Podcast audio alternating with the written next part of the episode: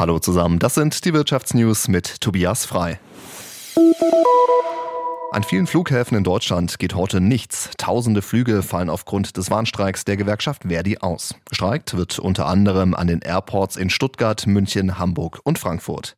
Lars Hofmann hat die Infos. Die Gewerkschaft Verdi hat die Beschäftigten an bundesweit sieben Flughäfen zu einem ganztägigen Warnstreik aufgerufen. Das Bodenpersonal, die Flughafenfeuerwehren und Sicherheitsleute beteiligen sich.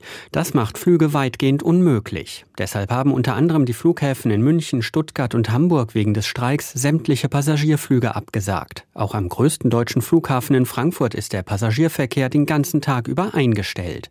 Betroffen sind allein hier rund 1000 Flüge. Passagiere sollten gar nicht erst zu den Flughäfen kommen, sondern sich mit ihrer Fluglinie in Verbindung setzen. Die Lufthansa etwa versucht, betroffene Passagiere auf die Bahn oder auf Flüge nach Streikende umzubuchen. Der Flughafenverband ADV rechnet bundesweit mit über 2300 gestrichenen Flügen und knapp 300.000 Passagieren, die nicht wie geplant fliegen können.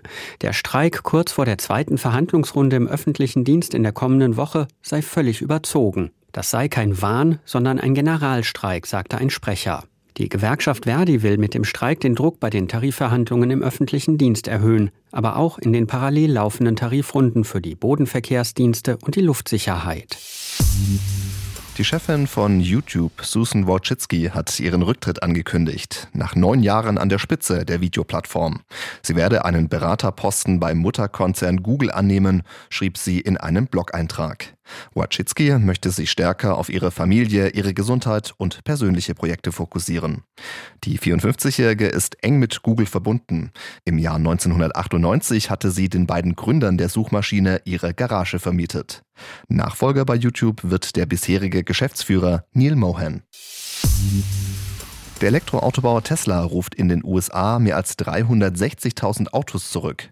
Bei der Selbstfahrerfunktion könnte es nämlich zu Problemen kommen, so das Unternehmen. Aus den USA berichtet Nina Barth. Wie die US-Verkehrssicherheitsbehörde mitteilte, hat Tesla die Rückrufaktion veranlasst, weil die Full Self-Driving Software des Unternehmens einen Unfall verursachen könnte.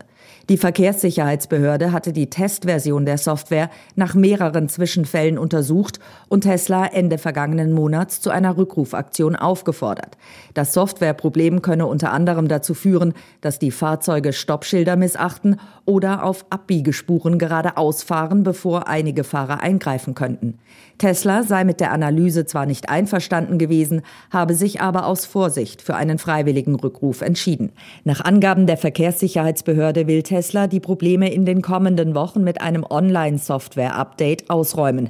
Tesla-Chef Musk will nicht von einer Rückrufaktion sprechen. Er twitterte, der Begriff Rückruf für ein Software-Update sei schlichtweg falsch. Und das waren die Wirtschaftsnews für euch zusammengestellt vom SWR. Hier erfahrt ihr zweimal täglich das Wichtigste aus der Wirtschaft und sonntags klären wir eure Fragen.